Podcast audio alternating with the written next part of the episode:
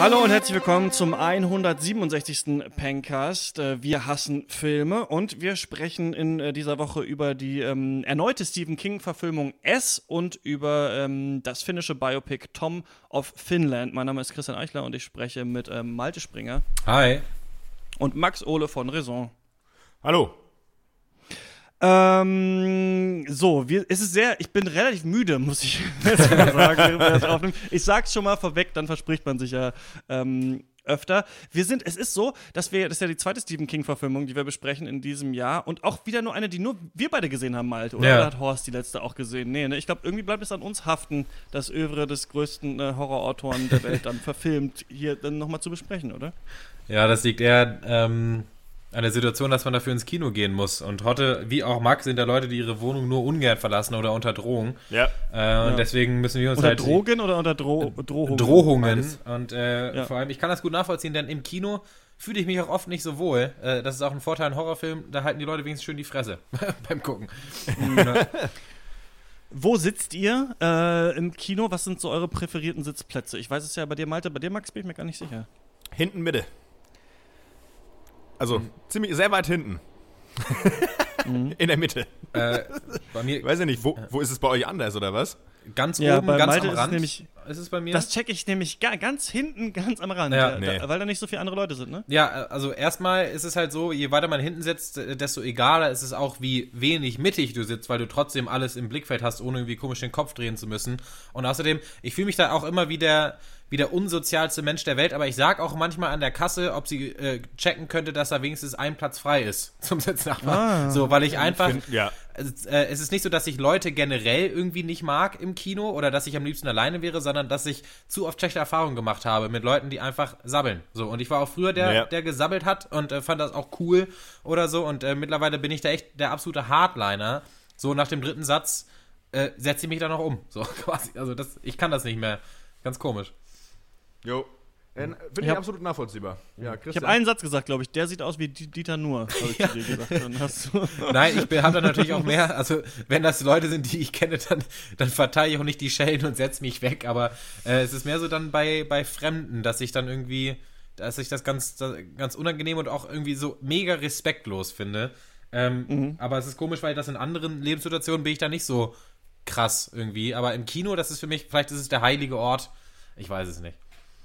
Hm. Ja, ich sitze ähm, gerne weiter vorne mittig, weil seitdem ich äh, selbst einen Beamer habe, ist meine Devise, dass das, die Leinwand muss, also Bildausschnitt muss auch an meinen Rand des ähm, Sichtfeldes, ja. den ich habe, auch heranreichen. Sonst ist es nicht geil genug, sonst ist es nicht groß ja. genug, ja. sonst ist es für mich nicht Kino. Und ähm, das ist, äh, ich denke mal, die normalste Fraktion ist die, äh, wie Max, äh, ein bisschen weiter hinten äh, mittig, ist mir dann oft zu weit weg. Ähm, deswegen kommt ähm, auch wirklich aufs Kino so an, das stimmt. So, so umgeballert vom Kino. Aber ich verstehe nicht ganz, wenn du hinten in der Ecke sitzt, dann musst du ja trotzdem den Kopf äh, so ein bisschen nach links äh, nee. drehen die ganze Zeit oder nach rechts. Nö, gar. Ich setze mich immer so sehr, ich setze mich sehr schräg in den Sitz. Das ist der Trick.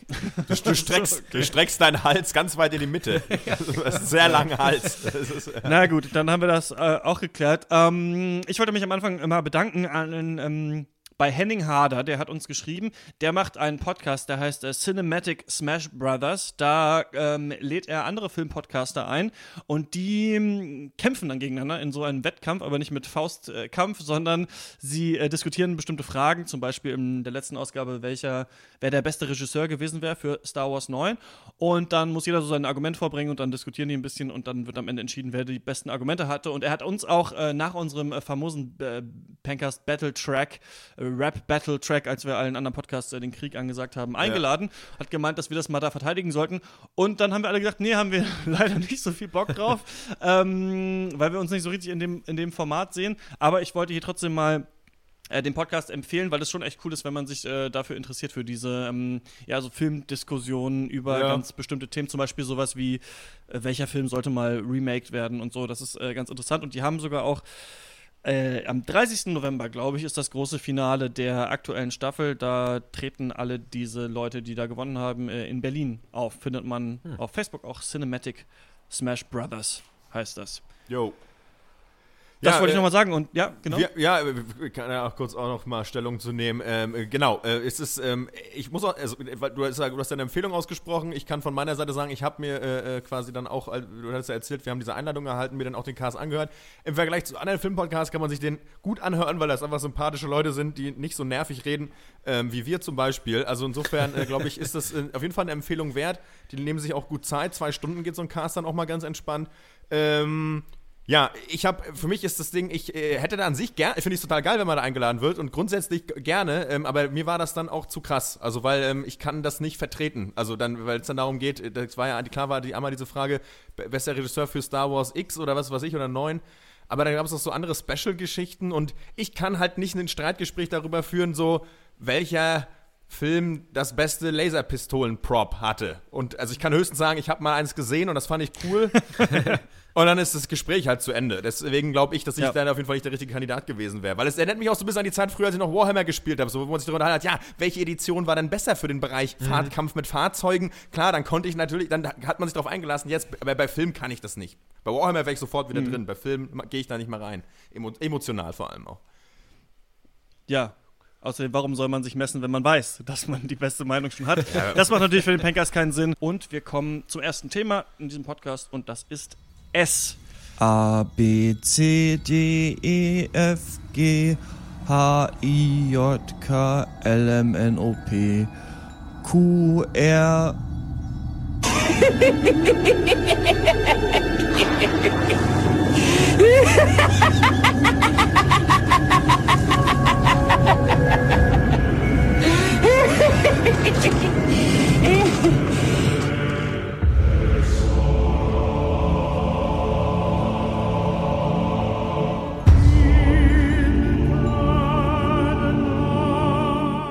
TUVW XYZ XYZ.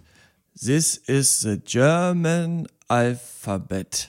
Es ist ein Abenteuerfilm mit Horrorelementen von Andy Muschietti und ähm, der äh, spielt in den 80er Jahren in der kleinen Stadt äh, Derry im US-Bundesstaat Maine. Und ähm, es geht um sieben Kinder, die den sogenannten Losers Club bilden. Warum? Weil äh, jeder von ihnen so eine Eigenschaft hat, die ihn vor allem vor einiger Zeit als Loser vielleicht äh, tituliert ähm, oder in, dass, dass, er da kategorisiert wurde als Loser von anderen Kids. Nämlich, der eine hat eine Brille, der andere stottert, der nächste ist dick, äh, es gibt noch eine Frau, einen Juden, einen Schwarzen und jemanden, einen Germaphobe, also der eigentlich an sich ein äh, Angsthase ist und ähm, aber auch Angst hat vor Keim und Verunreinigung und so weiter. Ach so. Die, ganz genau. Und äh, die bilden zusammen ein eine Clique und werden alle heimgesucht vom von Pennywise, dem tanzenden Clown. Denn äh, einer von ihnen, Bill, der, der stottert, dessen Bruder Georgie, der wurde mal von diesem Clown entführt. Das ähm, kriegen wir aber nur mit als Zuschauer. Wir sehen das. Ähm, das ist die äh, erste Szene eigentlich im Film, wie äh, Pennywise, der Clown, äh, den kleinen Jungen in das Abwassersystem unter Derry zieht. Und ähm, die Kinder wissen dass äh, da irgendwas nicht stimmt mit dieser Stadt und sie sehen auch ähm, unterschiedliche Monster und äh, gruselige Dinge und auch öfter eben diesen Clown und den äh, roten Luftballon, den mhm. der Clown immer mit dabei hat und merken irgendwann, irgendwas stimmt hier nicht, aber die Erwachsenen können das scheinbar nicht sehen. Und es ist auch so, dass die Dinge, die sie sehen, äh, etwas zu tun haben mit den Ängsten, die diese Kinder selbst in sich tragen, die auch oft dann noch was mit diesen Character Traits zu tun haben, also dass jemand äh, stottert oder ähm, dann eben Angst zum Beispiel vor äh, Verunreinigung hat. Ich kann das so relativ klar aus dem Stegreif erzählen, wen es da alles gab, weil das im Film sehr klar strukturiert ist. Und das liegt daran, dass der Film nicht wie die Romanvorlage, auf dem er basiert, die natürlich von Stephen King äh, geschrieben wurde, auf zwei verschiedenen Zeitebenen spielt. Denn ähm, S, das Buch von Stephen King, spielt auch noch ähm, dann so 27 Jahre später als die ursprünglichen Ereignisse. Man hat für den Film die Entscheidung getroffen, dass die äh, Zeit der Kinder in den 80ern ist. Das ist eigentlich dann die Zeit der Erwachsenen im Buch. Also die mhm. ähm, Kinderzeitlinie spielt im Buch eigentlich in den 50er Jahren. So hat man es angepasst. Und äh, die Zeitlinie der Erwachsenen, die kriegen wir überhaupt nicht mit. Genau, es ist, ähm, hat sehr starke Horrorelemente und äh, man kann es sagen, es ist nicht nur der zweite Stephen King-Film, den wir besprechen, sondern es ist natürlich wie in jedem Jahr der zweite gehypte Horrorfilm, den wir besprechen. Es gibt ja, ja immer, glaube ich, zwei. Es war irgendwie Babadook und It Follows und The Witch. Ich weiß nicht, ob es neben The Witch noch einen gab im letzten Jahr. Und ähm, dieses Jahr natürlich Get Out und dieser Film der eine sehr komplizierte Produktionsgeschichte auch Oh hinter doch, sich The hat. Visit, nee. Ja, das mit den Kindern, die zu ihren Großeltern fahren? Stimmt, The Visit, der war auch so ein bisschen. Das ist, das ist, noch, das ist noch der Shyamalan-Film jedes Ja. Jahr. Ja. So, äh, nicht gehypt ist, aber doch relativ viel Geld einspielt. Ja, den gibt es dann auch immer noch. Und ähm, der, verschiedene Regisseure sollten den machen, unter anderem unser aller Liebling Cary Fukunaga, der sich ja ähm, für True Detective auch ausgezeichnet hat, Ja. der dann irgendwann abgesprungen ist, so dass es äh, im letzten Endes dann eben Andy Muschietti machen musste. Ähm, es gibt noch einen ganz anderen, ähm, sehr, sehr bekannten Film S, ähm, mit dem der immer so verglichen wird, den ich nie äh, gesehen habe, aber ich habe das Buch gelesen und du auch, Malte, ne? Und wir beide haben ja auch den Film gesehen und können jetzt ein bisschen vergleichen, wie sich Film und Buch ähneln, obwohl wir beide das Buch wahrscheinlich nicht mehr so ganz präsent haben, oder? Nee, also ich habe das Buch gelesen, aber das war echt noch so in so einem vorpubertären Alter. Also äh, 10, 11 vielleicht. Und ich äh, konnte mich auch echt nicht mehr an viele Einzelheiten jetzt erinnern äh, beim Film gucken. Aber trotzdem hat der, der Film dieses mega unangenehme Gefühl in mir noch hervorgerufen, von dem ich weiß, dass ich es auch beim Lesen noch hatte. Also das war auch echt irgendwie lebhaft. Also, weil so als 10-, 11-Jährige dieses Buch zu lesen, ich war halt viel zu jung dafür. Das hat mich halt hart gefesselt. Ich war eh so eine kleine Leseratte. Aber es hat mich schon auch damals so ein bisschen traumatisiert einfach. Und das liegt gar nicht an, an einem hässlichen Clownsgesicht mit einem Ballon, sondern einfach an diesen Themen, die da mehr so in dieser menschlichen Welt verhaftet sind. Halt Gewalt von Kindern gegen andere Kinder. Äh, Kinder, die auch andere Kinder irgendwie misshandeln und Eltern, die ihre Kinder misshandeln. Das sind echt die schrecklichsten Themenbereiche, die man irgendwie ähm, Ja. filmisch umgesetzt sehen möchte. Aber es waren auch genau diese Szenen jetzt bei It, diese Szenen von eher diesem menschlichen Horror, die für mich viel nervenaufreibender waren als halt ja, Pennywise, der irgendwie, ah, auf einmal ist er hinter der Ecke, äh, 35 Mal. So, das hat mich da nicht so reingezogen. Äh, die tatsächlichen Jumpscares kann man sie ja nennen, oder diese ausproduzierten Horrorszenen, sondern mehr so das Drumherum, der Aufbau, dieses Kleinstadt-Setting, in das wir hier alle verliebt sind, und die Atmosphäre einfach allgemein. Ja, ähm, es wurde gesagt, dass ähm, Cary Fukunaga eher auf, also der wurde ja dann geschasst quasi vom Studio und es wurde gesagt, das geht nicht, irgendwie das, was du umsetzen willst. Erst wurde gesagt, weil, das, weil wir nicht genug Kohle haben, das umzusetzen. Dann, ähm, weil die Vision nicht die gleiche ist, die wir teilen, was ja was ist, was man heutzutage irgendwie oft hört. Also bei jedem Star Wars-Film passiert das ja fünfmal, hat man das Gefühl, Ja. dass Ja. der Regisseur gefeuert wird und dann äh, ein neuer kommen soll. Weswegen ja auch bei Cinematic Smash Brothers diese Frage war, wer Star Wars 9 äh, hätte inszenieren sollen. Und ähm, Cary Fukunaga hat von sich gesagt, was natürlich was Cooles ist, was, was ich auch sagen würde, wenn ich gefeuert wäre, dass seine Vision viel zu krass war und dass er keinen konventionellen Horrorfilm machen wollte Ja. und dass alles halt ganz anders war, was er da zeigen Cary wollte. Fukunaga war erste Staffel True Detective, ne? Ganz genau. Ähm, Drehbuch. Nee, Regisseur, ne? Und äh, Nick Ja. Pizzolatto äh, Genau. war der Writer, ne? Ja. Genau, ja. So war's. Und ähm, Cary Fukunaga hat danach äh, Beasts of No Nation gemacht für Netflix, den Right. wir auch besprochen Stimmt. haben damals. Und äh, Cary Fukunaga ist aber jemand, dem ich exakt das zutraue. Und das ist Ja. genau das, was mir bei S fehlt. Und es liegt ein bisschen daran, dass der Film sofort zeigt, was er hat. Also er zeigt sofort alle Monster, ähm, zum Beispiel diesen Clown. Es ist so, dass ähm, Georgie da im Abwasserkanal, da läuft so diesen, wie heißt das, offenen Gully-Schacht. Ja. Mann, Ich habe ich hab gesagt, ich bemühe mich, mir fehlen ein bisschen die Worte. Und ähm, er sieht den Pennywise, den tanzenden Clown. Und das ist für mich schon so, so dieser Clown ist so überzeichnet, so bunt und ein bisschen übertrieben einfach. Und so würde ich sagen, ist eigentlich der ganze Film.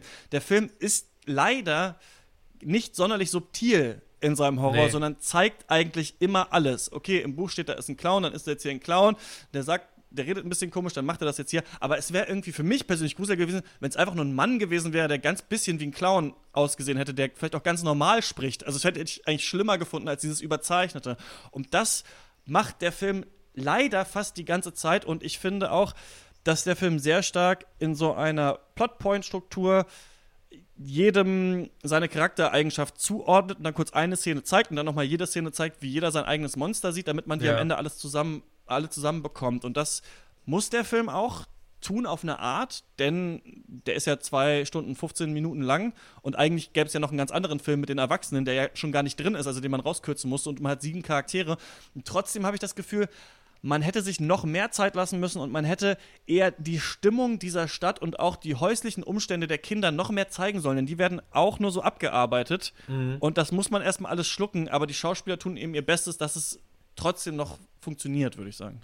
Mhm. Ich fand aber die Anfangsszene eigentlich super stark. Also wie dieses kleine Kind äh, sein äh, kleines Papierboot verfolgt und äh, über die Straßen rennt, ähm, weil da vorher auch noch das zehn Minuten oder so aufgebaut wird. Er muss vorher noch in den Keller, um was zu holen. Die Eltern sind weg, es ist irgendwie alles dunkel und es regnet. Und das ähm, ja, kulminiert dann so nach zehn, zwölf Minuten vielleicht, oder vielleicht waren es auch nur acht, das ist ja auch egal, in eben dieser Horrorszene. Okay, dann steht natürlich der Clown einfach im Gully und sie schnacken erstmal fünf Minuten. Aber da hatte ich das Gefühl, das war noch irgendwie schön aufgebaut und ich hätte mir mehr von diesen recht langsamen Horrorszenen ähm, gewünscht und trotzdem, äh, aber die meisten sind ja so, du hast es schon echt angesprochen, so äh, von der Optik her wie so ein Low-Budget-Musikvideo. Also einfach immer drauf da, immer Effekte drüber, ballern, es ist laut, es ist irgendwie grell, äh, viel passiert, viel bewegt sich und das stumpft total ab nach einer Zeit äh, bei It, finde ich, weil die auch in so einer krassen Frequenz kommen, diese Horrorszenen. Also wie viel gibt es in diesem Film? Vielleicht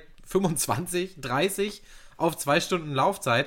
Und es ist echt so ein Film der, der einzelnen Szenen für mich, weil du hast schon gesagt, es, es hat sowas von Aneinanderreihung, äh, dieser Film, aber das ist teilweise mhm. gar nicht so schlimm und auch gar nicht so schlecht, aber es sind dann eben immer die klassischen Horrorszenen, die mich dann wieder rausreißen, einfach ähm, äh, aus, dieser, aus dieser guten Atmosphäre, weil die so überzeichnet waren und so, ja, halt auch visuell laut einfach.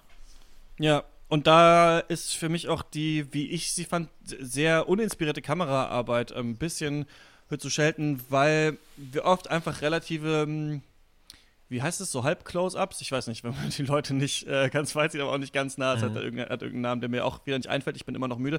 Ähm, und du, wir haben selten tolle äh, Kamerafahrten. Wir haben selten interessante Szenen, die nicht einfach so Shot gegen Shot sind, in denen sich zwei Menschen unterhalten und selten, dass mal das wirklich die Stadt so ein bisschen sich aufbauen kann als Charakter. Und ich habe immer das Gefühl, er hat hier, ähm, der Regisseur, einen ziemlich guten Abenteuer-Horrorfilm dann doch abgeliefert, wenn man den mal außerhalb betrachtet von einem Buch, das es auch gibt und von einem Erbe, das er da anzutreten hat.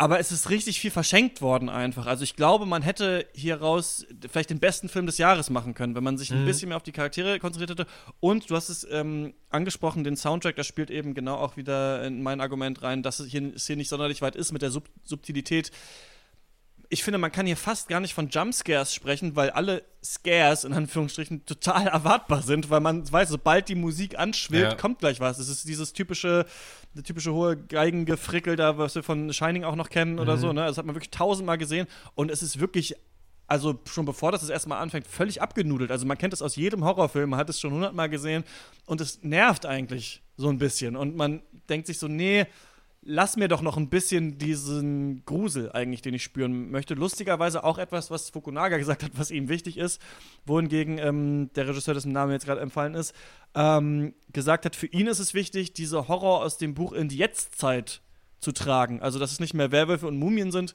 sondern dass es jetzt andere Dinge sind. Und da muss ich sagen, ist man ein bisschen gescheitert daran, dass man zu viel CGI-Effekte genommen hat, um alle Dinge direkt zu zeigen. Finde ich auch, vor allem weil echt äh, trotzdem viele Horror-Tropes einfach nacheinander schön abgefahren werden. Also du, das fängt an bei dem Spukhaus, ähm, dann irgendwie äh, Puppen, die irgendwie äh, scary sind, irgendwie Gemälde, die äh, zum Leben erweckt werden und auch sehr viel so Zombie-Optik. Also es gibt so mehrere Horrorszenen, die gar nicht viel miteinander zu tun haben, aber einmal ist dann so ein kopfloser Zombie in der Bibliothek, dann ist so eine Drogen-Zombie-Leiche immer auf der Straße, dann ist mal so eine Kinder-Zombie-Horde in der Kanalisation.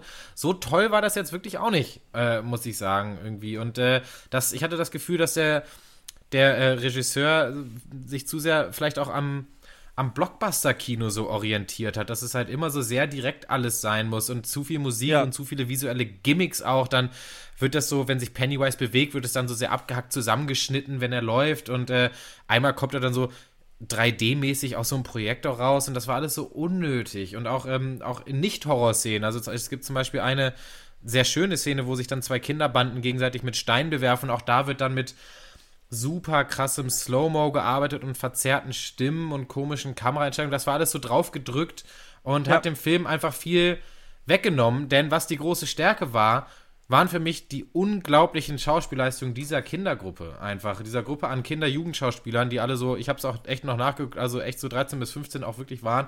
Äh, nicht wie bei Chick zum Beispiel, äh, wo die Frau irgendwie 19 war.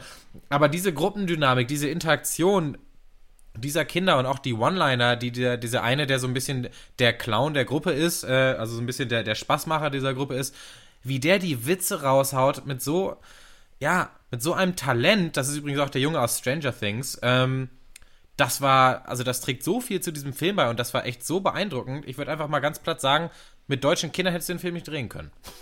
Mhm.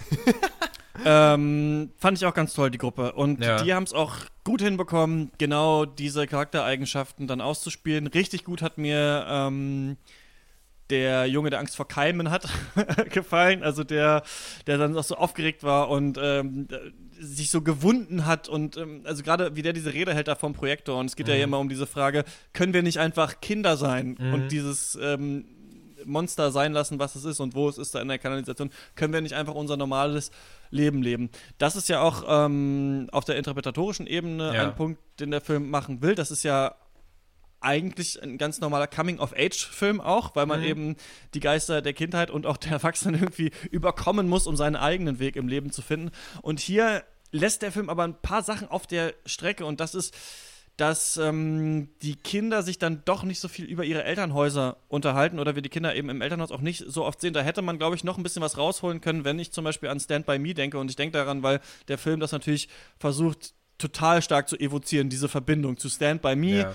Zu E.T. und dann natürlich auch, du hast es gesagt und man muss es scheinbar sagen, man muss es auch jetzt wieder überall hören, weil es jetzt auch ein Videospiel dazu gibt, ne? Stranger Things, wo ich wirklich echt denke, manchmal mit der Serie hat man der Welt einen Bärendienst erwiesen.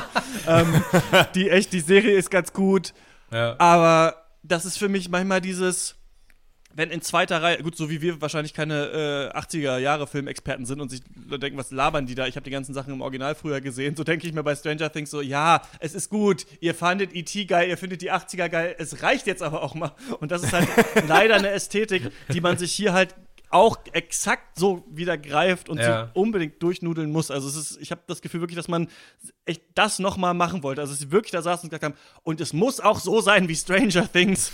und das Kind, wir brauchen diesen einen Jungen von Stranger Things, sonst können wir es nicht machen. Und ähm, das hat mich daran äh, ein bisschen gestört.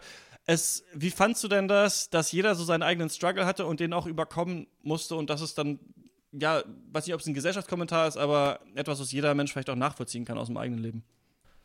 Mhm. Ja, du hast ja schon gesagt, der Film ist nicht besonders subtil, aber das macht ihn auch, finde ich, sehr nachvollziehbar, eben auf dieser Interpretationsebene, dass eben jeder Charakter seine eigene Angst hat. Also Nicht unbedingt eine Angst, sondern einfach so eine Hürde, so ein Image oder einfach so, was ihm nachgesagt wird, einfach was er überkommen muss und dann wird er erwachsen. Und das war echt gut verständlich. Ich fand das auch nicht so platt. Ich fand das eigentlich ganz gut durchdacht. Das wurde schön aufgebaut und dann am Ende auch gelöst und dann auch in, in guten Horrorszenen jeweils aufgelöst. Es war jetzt nicht so, dass das irgendwie ein Brain-Teaser war, dieser Film, dass man sich so das zusammenstückeln musste, was kann wohl die Bedeutung gewesen sein von, äh, von dem Clown und von dem Horror. Das ist relativ eindeutig, aber äh, wenn man, wenn das eh schon als gegeben quasi erstmal angesehen wird, dass vielleicht auch die Leute es schon kennen oder äh, dass es halt relativ schnell äh, klar wird, was hier irgendwie Phase ist in diesem Horrorfilm, dass es kein Alien ist, äh, dieser Clown und irgendwie auch kein Zombie, sondern eben ja eine Manifestation von Manifestation von einer Angst.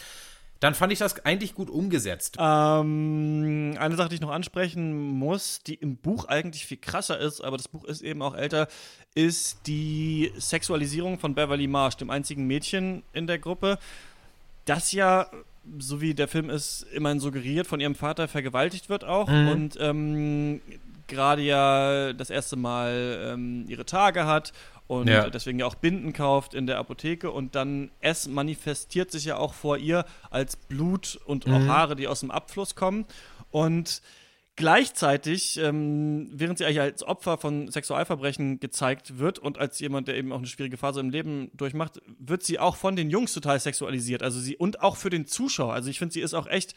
Also keiner der Jungs wird so abgefilmt wie sie in, diesem Film. So sie ähm, setzt sich da lasziv in Pose. Sie wird von den Jungs angegafft beim äh, Baden und das Interessante daran ist, dass es im Buch noch viel heftiger ist und man erfährt ja dann auch, was später aus diesen Kindern wird und da geht es für sie auch noch mal munter weiter. Ähm, und Und es gibt noch eine ähm, Sexszene im Buch, die sie äh, glücklicherweise nicht mit in den Film reingenommen haben. Aber das ist irgendwie unangenehm. Und vielleicht soll es auch unangenehm sein für den männlich mhm. männlichen Zuschauer und einen eben auch ähm, zeigen, wie Jungs sind und was für Männer dann später mal aus Jungs werden können. Aber es stößt einen auch so ein bisschen vor den Kopf, finde ich, diese ganze Thematik in dem Film, weil es so viel heftiger ist als der andere, der Angst hat, irgendwie was Dreckiges anzufassen, zum Beispiel. Ja. Naja, ich, ich finde gar nicht, dass die so krass übersexualisiert dargestellt wurde. Die war für mich einfach nur so der, so super cute einfach. Also so ein bisschen das, was jeder zwölfjährige Junge gerne hätte in einem zwölfjährigen Mädchen. So ein bisschen, aber nicht so, dass man da jetzt auch als äh, Zuschauer mit Distanz da irgendwie äh, hart am Gaffen wäre. So war es eigentlich nicht. Aber in dieser Darstellung von ihrer persönlichen Hürde in diesem Film, nämlich sexueller Misshandlung, habe ich mich, habe ich mir die Frage gestellt, ob das so ein bisschen pietätlos ist, weil es eben genau auf eine Stufe gestellt wird mit einem, der halt Angst vor Krankheiten hat, mit einem, der irgendwie äh, durch seinen jüdischen Haushalt abgefuckt wird, was auch alles jetzt nicht einfach ist, aber das kann man an sich so nicht gleichsetzen, finde ich. Und da habe ich mich gefragt, ob man das ein bisschen mh, mm, ja, mehr hätte äh, differenzieren müssen in diesem Film, auch bildlich. Ähm, und ob das nicht irgendwie ein bisschen zu, zu einfach und ein bisschen zu verharmlosend dann war. Irgendwie, äh, ja, eben auch äh, ja, Misshandlung gegenüber eigenen Kindern. Da ist es mir auch so ein bisschen äh, sehr komisch, äh, hat es mir an den Zähnen und am Rücken gekribbelt. Ja, aber ich finde auch sowas, so misshandelt werden und sich dann auch gleichzeitig da in Unterwäsche regeln, halt so im gleichen Film, aber naja. Mhm. Ähm, haben wir angesprochen. Ich äh, kann im Schlussfazit sagen, dass der Film mich dann aber gekriegt hat. Also lustigerweise war ich echt nicht überzeugt bis so zur Mitte des Films und dann hat das irgendwie alles für mich geklickt und dann hatte ich Bock und dann habe ich die ganzen Charaktere auch gemocht und dann fand ich eigentlich cool, wie sie das ähm, zu Ende gebracht haben, auch wenn man manche Sachen da viel wörtlicher äh, genommen hat, als das im Buch der Fall ist. Zum Beispiel, wir, mhm. wir schweben alle hier unten. Ähm, ja. Aber mich hat es dann doch am Ende äh, gewonnen und ich ähm, fand es ganz cool sage aber, es hätte ein genialer Film sein können und so ist es einfach nur so ein ziemlich guter äh, Sommerblockbuster geworden, finde ich. Und mal wieder, wer hätte es gedacht, wie alle gehypten Horrorfilme, einer, der echt nicht so gruselig ist. Also das kann man, also klar, es ist schon gruselig, aber das kann sich jeder eigentlich auch ähm, angucken, auch wenn man ein bisschen zarter beseitigt ist. Deswegen gibt es von mir sieben von zehn Punkten für S. Ähm, auch von mir sieben von zehn, weil äh, ich den auch einfach sehr gut fand, aber genau andersrum als du fand ich ihn am Anfang sehr gut und war am Anfang sehr drin. Und äh, ja, dann aber dann, dann wurde es sehr anstrengend einfach auf Dauer, weil das eben so eine, weil der Film so eine hohe Schlagzahl an den Tag gelegt hat, weil es dich so überfrachtet hat äh, mit, mit, mit, mit visuelle, mit Sound, mit Szene nach Szene nach Szene, die alle einen Schockeffekt irgendwie drin haben. Das war irgendwie qualitativ uneben, aber äh, am Ende trotzdem einfach sehr, sehr genießbar. Ich habe mir so gedacht, nachdem ich aus dem Kino war, ist so ein bisschen wie als guckst du die zwölf Geschworenen, aber so alle Viertelstunde kommt so Adam Sandler ins Bild und macht so einen Witz. also so echt irgendwie, irgendwann, also das gab echt diese Szenen, wo ich dachte so, was, was passiert, was gucke ich denn gerade? Aber dann die nächste Szene war wieder cool. Deswegen ähm, überwiegt hier auf jeden Fall das Positive, deswegen auch die Wertung. Ja. Alles klar, und dann noch die Frage an Max: äh, Bist du überzeugt oder ähm, eher so mittel? Ähm, eher so mittel. Ich habe weder den, äh, den ersten, die erste Verfilmung gesehen, noch das Buch gelesen. Und ja, ich, ich finde das. Ah, du magst, also, das, ich, magst auch das Genre nicht, oder? Kann man auch mal sagen. Nee, aber ich meine, das ist, ich habe mir ja schon gedacht, dass es jetzt nicht, dass es ja nicht der mega über Ekel-Horror ist. So. Mhm. Ich meine, das kann man sich ja schon geben und bei Stephen King gibt es ja noch ein bisschen mehr Subtext. Ähm, als jetzt ja. im, sag ich mal, Standard-Gruselfilm. Ja. Ähm, insofern finde ich das schon interessant ja, ich würde jetzt nicht, das nicht komplett verneinen wollen, dass ich den mir nochmal anschaue bei Gelegenheit. Ja. Auch ähm, jetzt aus dem, was ihr gesagt habt. An sich würde man ja dann immer sagen, ja, jetzt mal das Buch lesen, aber es sind äh, 1200 Seiten. Ich weiß, das lag beim Kumpel, als, Schulkumpel ähm, lag das immer auf dem Klo und ja. das war schon abschreckend. Das ist echt. War dann auch, ähm, als ich das damals gelesen habe, auch mein Lieblingsbuch für lange Zeit und ähm, das wollte ich noch sagen, weil ich das interessant finde, Malte, du meintest ja, du bist auch ein bisschen zu früh an Stephen King rangeraten. Ja. Ist irgendwie fast jeder, habe ich so das Gefühl. Mhm. Und ich mhm. glaube auch gerade durch diese Thematik, dass es sich hier um Kinder dreht, und man das dann als jüngerer Mensch liest, ist es auch total abgefuckt für einen. Also es äh, hat, glaube ich, ja. vielen so Tür und Tor geöffnet, sich mehr mit Horror auseinanderzusetzen, ähm, die Lektüre von Stephen King. Und ähm, ja, ist ganz witzig. Wenn jetzt noch ähm, Carrie nochmal neu verfilmt wird, dann sind wirklich alle drei Stephen King-Bücher, die ich gelesen habe, jetzt nochmal neu ins Kino gekommen. Dann kann ich klugscheißen. Sonst äh, bitte nicht die Stephen King-Bücher verfilmen, die ich nicht gelesen habe, weil dann sehe ich ein bisschen dümmer aus. Ja. So, ähm, und dann äh, sprechen wir über einen Film, über die äh, Geschichte eines Mannes, die ich nicht kannte, bevor ich den Film gesehen habe. Und zwar Tom of Finland. Als ich hier ankam in Finnland vor ein paar Jahren, da da war ja alles marode. Guck dir den Kinderspielplatz an. Da hinten, da war mal eine große ähm, Rutsche, Metallrutsche. Da stand ich immer mit, mit meinen äh, Bekanntschaften. Da wollten wir uns einfach ganz, ja, privat an die Wäsche, nur, nur wir zwei eben. Und dann ist die Rutsche zusammengebrochen äh, und auf einmal konnte dich, da, ja, konnte dich dann ja jeder sehen. Auf einmal war hier Polizei und es hieß ja, die da hinten und so, das sollte man, sollte man verbieten. Und so auf einmal waren wir dann hier die, die großen Bösen. Und dann habe ich mir gesagt, jetzt muss was passieren. Da bin ich zu Tom gegangen. Bei Tom gibt es eine riesige Auswahl an ja, Werkzeugen und Hilfsmitteln für den äh, eigenständigen, modernen Mann, also Bildchen aller Art, in den in allen Größen, erotische Zeichnungen und ich dachte, Respekt. Und äh, ab da musste ich dann nicht mehr in den, in den Park, sondern konnte dann einfach, ja, das alles einfach dann selber erledigen. So, so war das, ja. Tom. Respekt, wer es sich selber macht. Ja, ähm, war mir auch absolut kein Begriff und äh, eine schöne Sache, dass man sich das Thema jetzt mal angenommen hat. Tom of Finland ist ähm, eine ja, finnische Produktion, das ist das Herkunftsland des Protagonisten Tuko Laakson. Ähm, und äh, ja, da, da, haben auch Leute Regie, einer Regie geführt, da haben auch Leute an der Kamera gearbeitet. Die kennen wir aber alle nicht. Ich habe es überprüft, deswegen werden Sie hier keine Erwähnung. Ansonsten einfach im Internet nachlesen für die Freaks. Ähm, Tuko Laakson ist, ähm, als wir ihn kennenlernen, ist er gerade finnischer Offizier im Zweiten Weltkrieg und gerade zu der Zeit, als sich Finnland im Vaterländischen Krieg gegen die Sowjetunion, gegen die Sowjets äh, äh, äh, befindet, ja, äh, er hat da, so, so, zeigt es der Film, er hat da Sex mit Männern in der Zeit, mhm. mordet wider Willen wie so viele und ähm, ja, es ist, äh, ja, es ist eine besondere Zeit. Interessant, äh, ein Gespräch, das er mit einem seines, mit einem anderen Offizier führt, ist, äh, da geht es darum, ja, hier im Krieg kann man noch Träume haben. Ähm, Ist ganz interessant, wenn man den Film dann weiterschaut, denn der Film, äh, der, der, Krieg äh, wird, ist irgendwann natürlich zu Ende, Gottlob. Und äh, Tuko kehrt nach Hause zurück in die Heimat, wohnt mit seiner Schwester zusammen und ja, befindet sich ruckzuck äh, ja, in der spießigen Realität wieder, in der, Realität, in, der, in der, Spießigkeit des finnischen Alltags in den 50er Jahren. Und äh, ja, was macht er? Er arbeitet in einer Agentur, er kann wohl gut zeichnen, ähm, ja, beginnt dann irgendwann für sich kleine erotische Illustrationen anzufertigen und. das ist eigentlich so ein geiler Satz. Ja. Wie man so sagen könnte, weil, was machst du so? Ja, wenn das, wenn ich das heutzutage so würde man sich denken, ja, Illustrationen ja, so, ah, ja, so so mein Ding, so einfach, ne?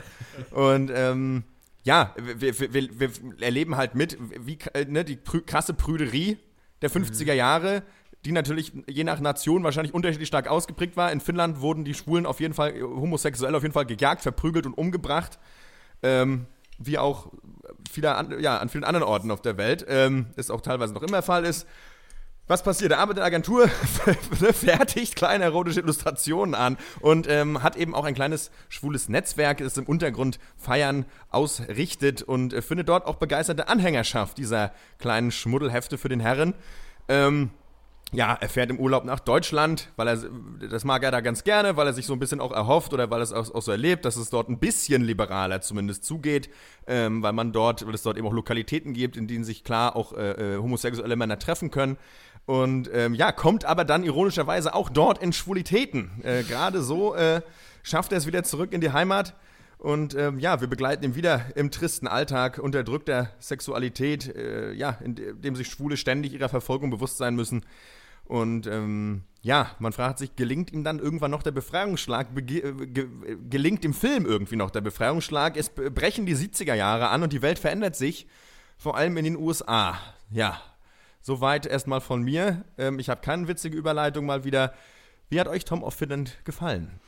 Ja. Wir besprechen den, weil wir, ähm, Malte und ich, uns jetzt zur Aufgabe gemacht haben, mal fast alle äh, Filmtrailer uns anzugucken zu Filmen, die rauskommen, damit uns nicht mhm, wieder ja. sowas durch die Lappen geht wie Selbstkritik eines bürgerlichen Hundes. Und ähm, da haben wir den gesehen und auch gedacht, ach, das sieht ja eigentlich ganz äh, interessant aus. Und ich, äh, natürlich schwebt hier wieder wie immer dieses Wort Biopic, glaube ich, wie das äh, Schwert ja. des Damokles über unseren Häuptern. Ähm, gleich wird es äh, Herr Niedersausen. Ähm, für einen Film, der sich mit der Biografie eines bekannten Menschen beschäftigt, fand ich den ganz nett anzuschauen, gerade weil er nicht in alle Fallen tappt, die so ein äh, Biopic macht. Und äh, da fand ja. ich es ganz interessant, dass er ähm, das relativ nüchtern erzählt am Anfang eigentlich diese Geschichte. Also der soll ja dann zu so einem schwulen Heroen dann emporgehoben werden, dieser Charakter, mit dem sich ja jetzt scheinbar auch Finnland brüstet, nachdem man ihn ewig lange äh, eigentlich nicht haben wollte und sich nicht ja. mit ihm identifizieren wollte. Deswegen wird es am Ende schwieriger, aber ich fand eigentlich ganz geil, dass er halt schon der finnischste Schwule auch ist, den man sich vorstellen ja. kann, nämlich halt sehr wortkarg und er sieht halt lustigerweise exakt so aus wie ein Kumpel von mir, Anton, oder super ähnlich ihm auf jeden Fall, der halt der einzige Finne ist, den ich gut kenne, so deswegen fand ich es ganz ja. witzig, der, dass sein Schwulsein nicht so überzeichnet ist. Und was ich auch noch interessant fand, ist, du hast es ja an, nicht ganz angesprochen, weil man es im Film auch lange nicht sieht. Diese Zeichnung, dieses hypermaskuline, man kann es ein bisschen vergleichen, so wie Superhelden manchmal gezeichnet werden, ne? Also mit ja. diesem riesengroßen Oberkörper. Ähm, die basieren ja so ein bisschen auf so Autoritätsfiguren, entweder auf Polizisten oder auf, ähm, auf Gefängniswärtern oder eben auch Soldaten. Und ähm, mhm. ich fand ja. ganz interessant, wie sich der unterdrückte Homosexuelle, der seine Homosexualität quasi im Krieg ja noch ausleben konnte, jetzt in diesen überinszenierten Männerbildern fasziniert und das scheinbar auch eine Faszination in anderen auslöst. Das ist irgendwie so dieser so ein neuer Gedanke, finde ich, den der Film in mir ja, hervorgebracht hat. Mhm. Ja, wie komme ich durch das Segment, ohne jetzt Biopic zu sagen, äh, nachdem, nachdem hier ja. mir das Schwert angedroht wurde? Ich fange mal an. Auch finnische Biopics sind Biopics. Warte, zwei schon zweimal. Ähm, also ich fand den sehr interessant zu schauen. Ähm, hat mich aber wenig persönlich mitgerissen und weil er eben dann doch so ein paar Defizite aufweist, die man aus dem Genre schon kennt, nämlich vor allem, dass die Konflikte hier mal wieder sehr, ja, so sehr kinderfreundlich einfach bleiben. Man sieht halt, wie, wie, ähm, ich nenne ihn einfach mal Tom, weil er wird ja auch Tom genannt, sein Künstlername, unsere Hauptfigur. Er hat so eine recht konservative Schwester, mit der er zusammenlebt, vor der muss er eben seine ähm, äh, sexuelle Ausrichtung verheimlichen. Er wird äh, mal verhaftet äh, in Berlin, er wird mal in Helsinki in einem Park mal von irgendwie der Sittenpolizei gejagt. Aber so richtig kommt der Film dadurch trotzdem nicht in Schwung durch diese ganzen Szenen, die ja schon durchaus Konfliktpotenzial haben. Ich finde, die die Schwulen an sich äh, reden auch recht wenig über ihre Situation, zumindest in der ersten Hälfte des Films. Man, man, bekommt einfach zu wenig Einblicke auch in sein Innenleben oder auch in das Innenleben der schwulen Szene. Äh, es ist alles so ein bisschen recht nüchtern, einfach abgefilmt und das kann man sich halt sehr gut angucken und es ist auch sehr gut produziert. Äh, aber für mich fehlt so ein bisschen der Wumms einfach in diesem Film. Ja, mhm. kann ich gut nachvollziehen. Ich äh, möchte auch Christian beipflichten. Ich fand es ganz angenehm, hier den, äh, den äh, Tom als Protagonisten zu haben, weil das schon eben nicht, also der war einfach an, angenehm unaufgeregt und es war eben nicht der, ähm, äh, sag ich, dieser flam flamboyante Hollywood-Klischee-Homosexuelle. Ja. diese, diese Art Charaktere lernen wir dann ja erst später im Film eigentlich kennen, äh, wenn wir in die USA kommen. So, also, ne, weil, und es hat ja sicherlich auch was mit der Lebenssituation, also natürlich hat das auch was mit dem Charakter eines Menschen selbst zu tun, aber nicht zuletzt natürlich auch mit der Lebenssituation. Ähm, dass man äh, eh, eh, gar nicht dazu kommt, sozusagen sich auszuleben oder was weiß ich, ne, ähm, äh, nach außen zu tragen, sondern man macht, spielt halt eine Rolle. Ähm, also zu, vor allem optisch halt mit. Ja. Ähm, was mir gut gefallen hat am Film ist, dass er, ich habe gesehen, gelesen in einer Kritik, äh, das wäre wohl blöd, dass der Film so äh, wenig äh, sexuell gewesen wäre. Mhm. Also so mhm. doch eher nüchtern. Und ich fand das eigentlich eher gerade gut. Ähm, vor allem, also aus zwei verschiedenen Gründen. Einmal, weil der Film ja auch in der Zeit spielt, in der einfach Prüderie einfach mal überall drauf, auf jedem auf der Stirn geklebt hat, so einfach. Ja. Ne? Und ich meine, es ist halt, ich meine, gut, wir sind ja, ich meine, wir sind Kinder der 90er, aber wir kennen ja auch noch Zeiten ohne Internet, wo man nicht jeden Tag Gefahr gelaufen ist, irgendwie einen nackten Pimmel oder mm, Vagina zu sehen. Also es war schon auch mal alles anders. So. Also ich kenne es zumindest noch und ich Mhm. finde das ganz interessant, dass dieser Film auch diese Welt nochmal hervorgekramt hat. Ähm, zum anderen, äh, warte mal, jetzt habe ich einen Faden verloren. Mist. Scheiße. Das ist aber echt so ein äh, Gedanke. Ich bin da manchmal echt so ein bisschen schwer von, von Begriff, aber den habe ich echt auch erst so eine Stunde nach dem Gucken dann äh, auch mal in meinem Kopf gefasst, dass es natürlich was total Positives ist. Ähm, dass genauso wie es jetzt in dem letzten Jahrzehnt jetzt vermehrt Filme gibt mit Schwarzen in den Hauptrollen, die sich aber nicht nur ums Schwarzsein drehen, dass jetzt eben auch konventionelle Filme mit konventionellen Personen, die eben auch schwul sind, äh, gedreht werden, ohne dass du halt mit diesen, ja, irgendwie irgendwelchen provokanten Gimmicks oder, oder übertriebener Ja. Sexualität oder, oder weiß ich nicht, AIDS. Krise Ja. oder so um die Ecke kommen musst, um den Film zu tragen. Das ist an sich natürlich erstmal, finde ich, Und ich eine ne, ne sehr und- coole Entwicklung, aber was dann eben dabei rauskommt, ist trotzdem konventioneller Film. Leider. Aber das allemal, ja. Aber um nochmal auf mein, kurz auf den Punkt zurückzukommen. Mhm. Ja. äh, Ich finde es aber auch gerade wichtig, dass der Film äh, das so erzählt, weil ähm, sonst, also wenn du, kannst ja nicht malweise irgendwelche Untergrund-Sexpartys zeigen, äh, sozusagen äh, Full Frontal Nudity und dann gleichzeitig soll ich mich dafür begeistern und dafür inter interessieren, dass Leute es geil fanden, sich heimlich sexuelle Bleistiftzeichnungen weiterzureichen, weil das kickt ja dann nicht mehr. Das muss man sich, dessen, der Sache muss man sich auch mal gewahr werden, sodass das war halt dann für manche, für, für schwule Männer dann auf jeden Fall so ein bisschen the shit. So, das war auf jeden Fall Ja. das Trademark von Tom of Finland, so, ne? Ja. Und das, klar, also wenn man sich, ja, ich verstehe aber auch, wenn wir zum Film kommen, natürlich, das ist ein total konventionelles, äh, äh, biografisches Filmwerk hier, ähm, mit wenig Höhen und Tiefen. Also mehr Tiefen als Höhen. Grund, die Grundstimmung ist schon eher Depri und traurig und äh, ist alles nicht so schön. Irgendwie, men, ein, einer wird seiner Bekannten oder Freunde soll, kommt noch ins Umerziehungs, in die Umerziehungsanstalt, weil er homosexuell ist und erwischt wurde. Ähm, äh, ja.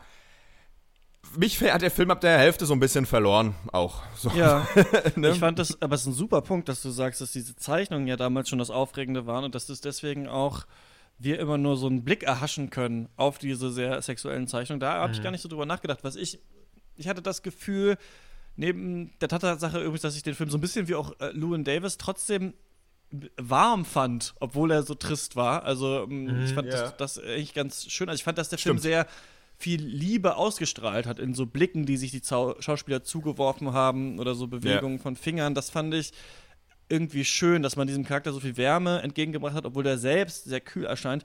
Aber was man, glaube ich, auch dadurch dann erhält am Ende, wenn man das alles nur so durch kleine Blicke zeigt, dass dass da diese Zeichnung gibt, irgendwie bleibt man ein bisschen außen vor. Hattet ihr auch das Gefühl? Ich hatte das Gefühl, ich Ja. sitze immer so mit den Charakteren im Raum, in der Ecke, so da wo Malte im Kino immer sitzt, so hinten in der Ecke und guck mir das so an, schaue so einmal rein in Ja. deren Leben wie in so einem Puppenhaus. Aber so richtig drin bin ich eigentlich nicht in den Emotionen oder in dem, was da passiert. Also der Mhm. Film versucht mich ja jetzt nicht so richtig für diese Bilder und für diese schwulen Partys zu begeistern, was interessant gewesen wäre. Also man hätte, aber glaube ich, ich- wenn man den Film krasser gemacht hätte, auch Leute vom Kopf gestoßen, weil so ist es natürlich auch, so kannst du die Homosexualität ja jedem, vielleicht auch dem Homophoben noch eigentlich äh, andrehen, wenn du fast gar nichts zeigst. Ja. Könnten böse Zungen vielleicht behaupten, ja.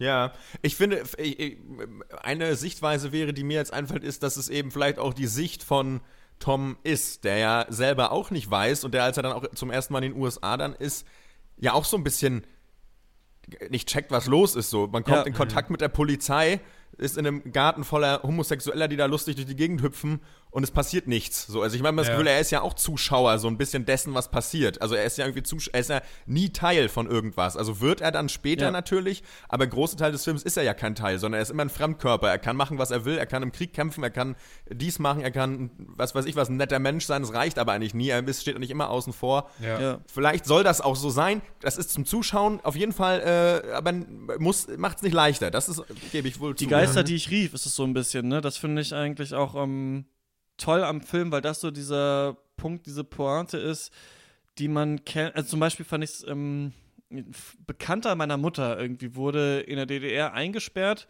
und hat Ja. sich dann, glaube ich, als die Mauer geöffnet wurde, erhängt, weil er, also nee, er, Ja. er, hat- er wurde eingesperrt, weil er fliehen wollte. Also für den ja. Fluchtversuch wurde er eingesperrt, wurde dann freigelassen, weil die Mauer offen war und konnte es nicht fassen und hat sich deswegen erhängt.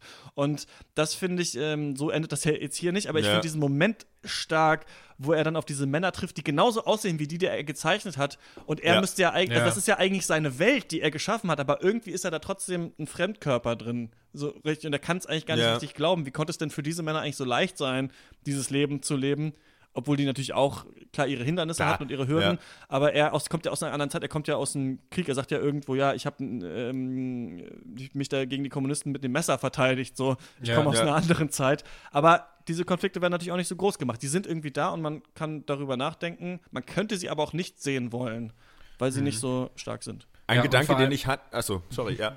Und vor allem kommt er aus einer Zeit, in der Schwulsein an sich ja noch illegal war und du halt von der Polizei verfolgt wurdest. Das war in Finnland, wenn ich das richtig in Erinnerung habe, noch bis Anfang der 70er sogar noch so. Ja. Und äh, das ist schon krass. Das ist eigentlich ein guter Punkt, dass er, dass er selber auch nur der Zuschauer ist.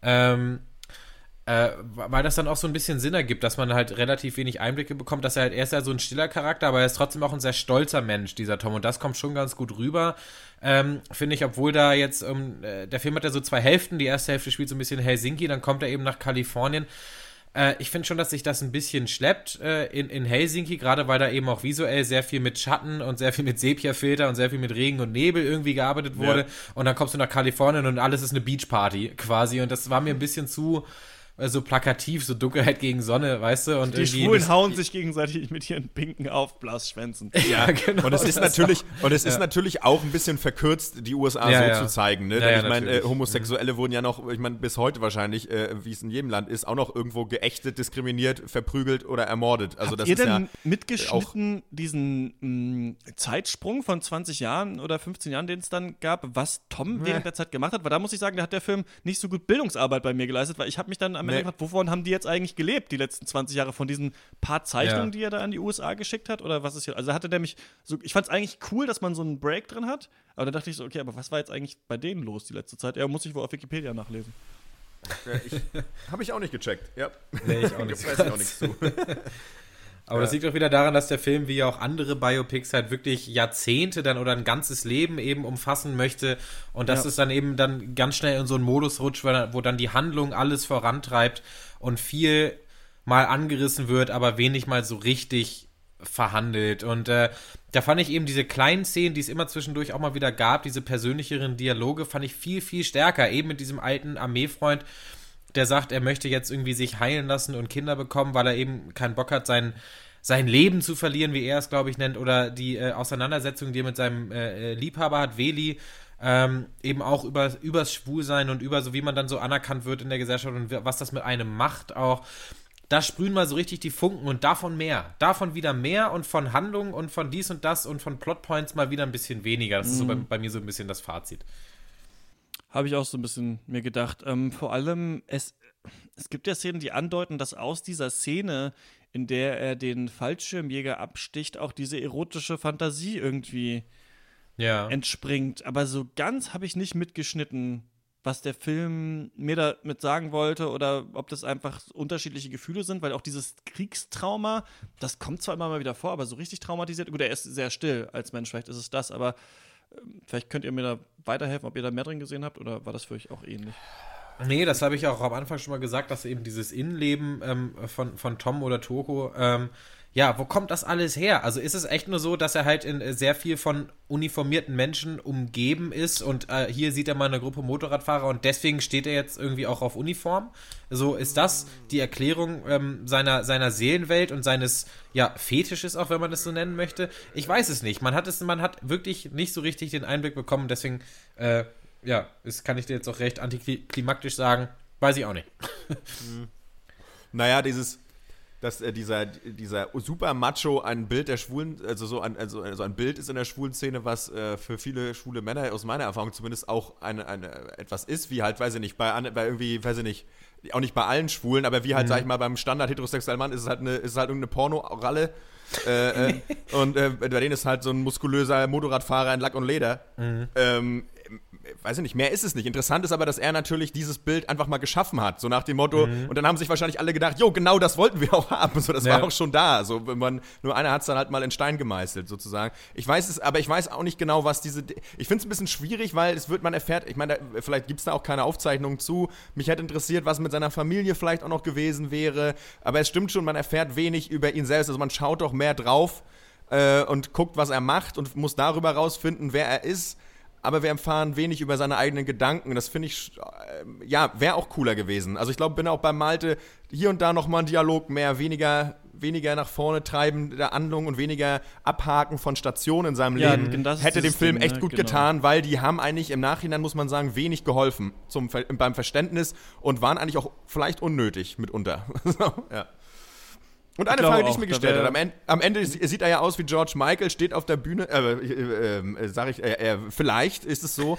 Und was ich mich gefragt habe, ich meine, gut, ich bin, eh, ich bin eh kein Vereins- oder Parteienmensch. Wenn so viele Leute auf einem Haufen sind, dann ist es und alle irgendwie sich einer Sache irgendwie verschreiben, dann muss ich meistens schon wieder gehen.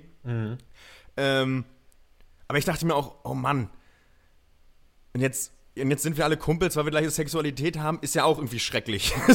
also, also ich meine, klar, unterdrückt und dann vereint in der Sache, das ist mir ja klar, darum geht's ja gar nicht, versteht, was ich meine, aber dieses so, oh nee, und das ist es jetzt? Oh nee, ich. Aber es ist interessant, Also, ja, dass boah. du das ähm, dann siehst, weil ich auch, und da kann man das vielleicht auch ähm, den Bogen schließen, ähm, interessant fand, irgendwann kommt auch seine Schwester und sagt, diese Schmuddelzeichnung und irgendwie dachte, mehr ist es nicht oder sowas, sagt sie. Und irgendwann dachte ich mir so, ja, aber ganz, ehrlich, viel mehr ist es jetzt aber auch nicht. Also, als, dass es jetzt halt Männer sind, die sich gegenseitig die Schwänze lutschen. Für die Zeit, das ist ja, halt- aber ja. ähm, ich verstehe, also, ob das jetzt künstlerisch so wertful ist, weiß ich persönlich auch nicht. Und Aber das Schlimme ist ja auch das, einfach nur, dass es ein Problem. Das Schlimme ist ja auch einfach nicht, dass, es dass er das macht, sondern dass es einfach verboten ist. So, Ja, dass es einfach natürlich. kriminell ist. Weil Nee, es halt klar. banaler geht's ja wohl nicht. Aber, so, aber auch Herren. den, ne? den, also diesen Zeichnungen widmet man sich ja auch nicht so wirklich Nein. im Film, also dem künstlerischen. Aber es ist egal. Ich glaube, ja, äh, leicht ambivalentes Verhältnis hat man zu dem Film. Ich gebe ähm, 6,5 von 10 Punkten. Ich fand den trotzdem gut. Ich fand den angenehm zu schauen. Er hat mir einen Menschen näher gebracht von, also ich kannte ein paar der Bilder, aber ähm, ich wusste gar nichts zur Geschichte. Und äh, gerade diesen Aspekt, den du am Anfang gesagt hast, äh, Max, im Krieg konnte man auch Träume haben. Das fand ich total interessant und stark. Also viele interessante so Denkanstöße im Film. Ja. Ähm, von mir gibt's, ja, nur 6,5, weil 7 wäre für mich ein Film, ist dann ein Film, für mich gibt- kriegt ein Film, den ich nochmal gucken würde. Und das mache ich einfach bei, Bio, bei, bei Bio, solchen derart Filmen halt nie, auf keinen Fall. Ähm, der ist total solide, den kann man gut gucken und es ist interessant. Ich finde, es ist eine Geschichte, die man sich angucken kann, die ich, die ich interessanter finde als manch eines äh, Kriegshelden wahrscheinlich, vielleicht. Ähm, ja, ist in Ordnung. So, Punkt. Mhm, Ja, äh, anscheinend hat er auch das, das Land Finnland äh, diesen Film irgendwie mitfinanziert und auch von Ja. Anfang an so als Oscar-Nominierung quasi so gegroomt, irgendwie so hochgezogen. Und da ist halt echt immer so die Frage, hat sich hier vielleicht noch ein besserer Film versteckt hinter diesem äh, hinter dieser Ja. Oberfläche, die wir jetzt bekommen haben? Nicht unbedingt ein provokanterer oder ein arzigerer oder irgendwie ein sexuellerer Film, aber einfach so ein bisschen mutiger, so ein bisschen selbstsicherer. Äh, nicht, man muss es nicht mal allen recht machen. Der Film muss nicht auch unbedingt äh, für die CDU-Wählerin äh, 65 plus noch interessant sein. Äh, weiß ich nicht, ob hier nicht vielleicht irgendwie noch was Besseres drinsteckt. Ähm, so wie er jetzt ist, ähm, fand ich ihn äh, gut und ich habe mich gefreut, dass es dann doch so ein anregendes Gespräch hier dabei rausgekommen ist. Ja. Ich hatte so ein bisschen Angst, dass uns die Punkte ausgehen. Aber nö, ähm, 6 von 10 von mir. Alles klar. Ähm, Thomas Finland ist seit dieser Woche in den deutschen Kinos. Wenn ihr den Film gesehen habt, dann schreibt uns gerne eine Mail. podcast.drpeng.de ist die Adresse. Oder äh, gerne auch zu S. Aber bevor wir uns verabschieden, kommt natürlich noch die Abschlussrunde. Dankeschön, Dankeschön. Das war's mit dem Pancast. Filme, Filme, den ganzen Tag nur Filme. Ihr habt wohl kein richtiges Leben. Hey, du kleine Frechdachs. Na und ob? Wir haben viel über Movies getalkt. Doch wir wissen noch nicht, was uns so passiert ist, seit dass wir in der Abschlussrunde drüber reden.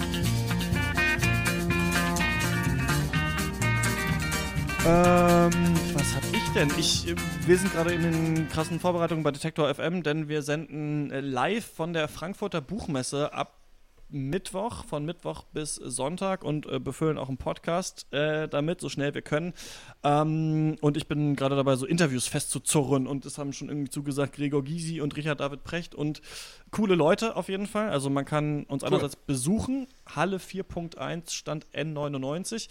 Da kommen auch viele Autoren hin, aber ähm, andere werden dann von uns besucht und interviewt und da werde ich dann auch mit dem Mikrofon rumrennen. Und es wird, werden sehr abgefahrene, chaotische Tage, glaube ich, weil wir also richtig, richtig, richtig viele Interviews angesetzt haben und dann die Redaktion in Leipzig dann die Skripte schreibt und sonst was und wir dann rumtelefonieren müssen und dann wir brauchen mehr Papier! Irgend sowas vielleicht dann wahrscheinlich durch die in irgendwelchen fiktiven Telefonhörer äh, reinholen. Wir brauchen mehr, wir brauchen mehr Mikrofone. Ähm, also, äh, falls da jemand ist von den Hörern und das jetzt am Sonntag hört, dann ähm, kommt gerne vorbei. Stand N99, Halle 4.1 oder abonniert jetzt schon den Podcast. Äh, den Feed gibt es nämlich schon. Der Podcast heißt auch N99 äh, Detektor FM auf der Frankfurter Buchmesse. Cool. Ja, äh, chaotische Tage ist das Stichwort. Äh, äh, mein Highlight in der Abschlussrunde. Ich lese es kurz vor. Disc Golf in Holstein. Ich dachte, mein Highlight wird. Ich hatte ein paar sehr, sehr wenig chaotische Tage mit meiner Family. Mein Vater hatte Geburtstag und wir sind äh, ja so in der Nähe von Heiligenhafen, Ostholstein an der Ostseeküste. Haben wir uns ein kleines Häuschen gemietet, mal für zwei Tage über den Brückentag mal ausgenutzt übers Wochenende und einfach mal so ein bisschen schön Natur und äh, einfach äh, Ostseeküste. Es hört sich immer, es ist äh, der, der, der Traum jedes deutschen Spießers, aber es ist auch so geil da oben. Muss ich jetzt sagen, es gibt nichts Geiles, als einfach Ja. über den Deich zu gehen, da stehen zehn Schafe drauf, dann bist du am Strand Ja. und, äh, und dann auf einmal scheint die Sonne und dann, äh, dann peitscht dir der Wind wieder in die Fresse und dann scheint wieder die Sonne, du ziehst deine Jacke aus. Das ist einfach herrlich da oben, das hat Spaß gemacht und was ich auch zum ersten Mal in meinem Leben eben gemacht habe in diesem Urlaub, ist Disc Golf zu spielen. Das ist eben, wie der Name schon sagt, da gibt es nämlich den größten Disc Golf Kurs in Deutschland vielleicht sogar in Europa, ich weiß es nicht. Äh, auf jeden Fall ist der, war der riesig und äh, das ist halt wie Golf spielen, nur dass du eine Frisbee wirfst und äh, bis du dann am Ziel bist. Die äh, Bahnen waren jeweils so 110 Meter lang oder so. Wir waren alle richtig schlecht äh, und brauchten äh, acht Würfe, um 100 Meter zu machen.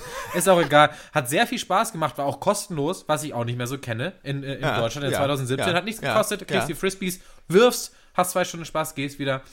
Das hat Spaß gemacht äh, und das war ein super Urlaub. Und äh, damit gebe ich ab an Max. Danke sehr. Hat Ähm, man auch einen Caddy dann, der einem die Frisbees äh, trägt? Ja, das war meine Mutter, die hatte als einzige einen Rucksack dabei. Da haben die alle reingepasst.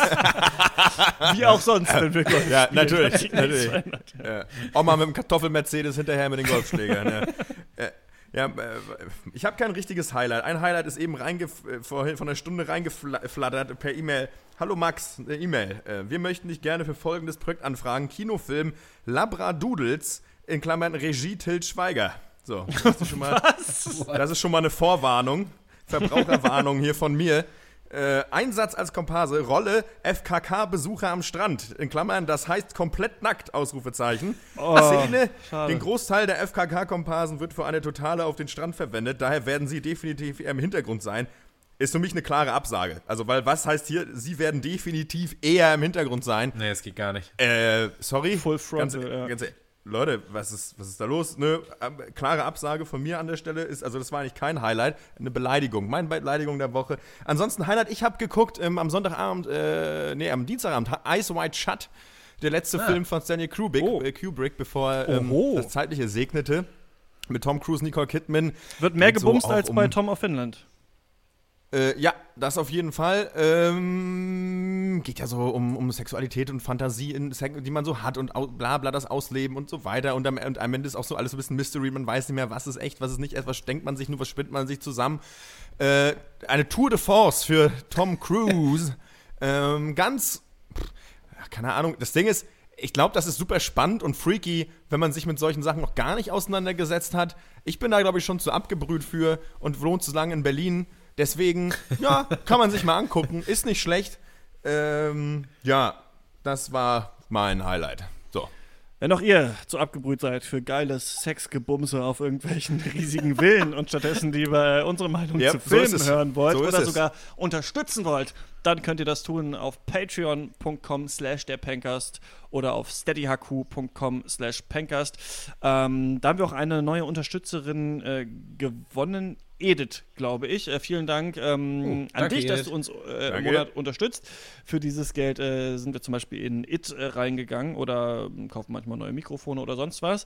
Ähm, vielen, vielen Dank auch an alle anderen, die uns unterstützen. Das sind die beiden Adressen. Die Links zu diesen Seiten, wenn ihr nicht mitgeschrieben habt, äh, wie fleißige Bienchen, dann findet ihr die natürlich ganz einfach, ähm, wenn ihr im Podcast einfach da nach unten scrollt in den Podcast-Notes, da sind dann die Links, kann man einfach Wer schreibt, der bleibt, ne? Daumen drauf drücken und dann öffnet sich auf einmal im Browser und man kann uns das ganze Geld, was man besitzt, geben.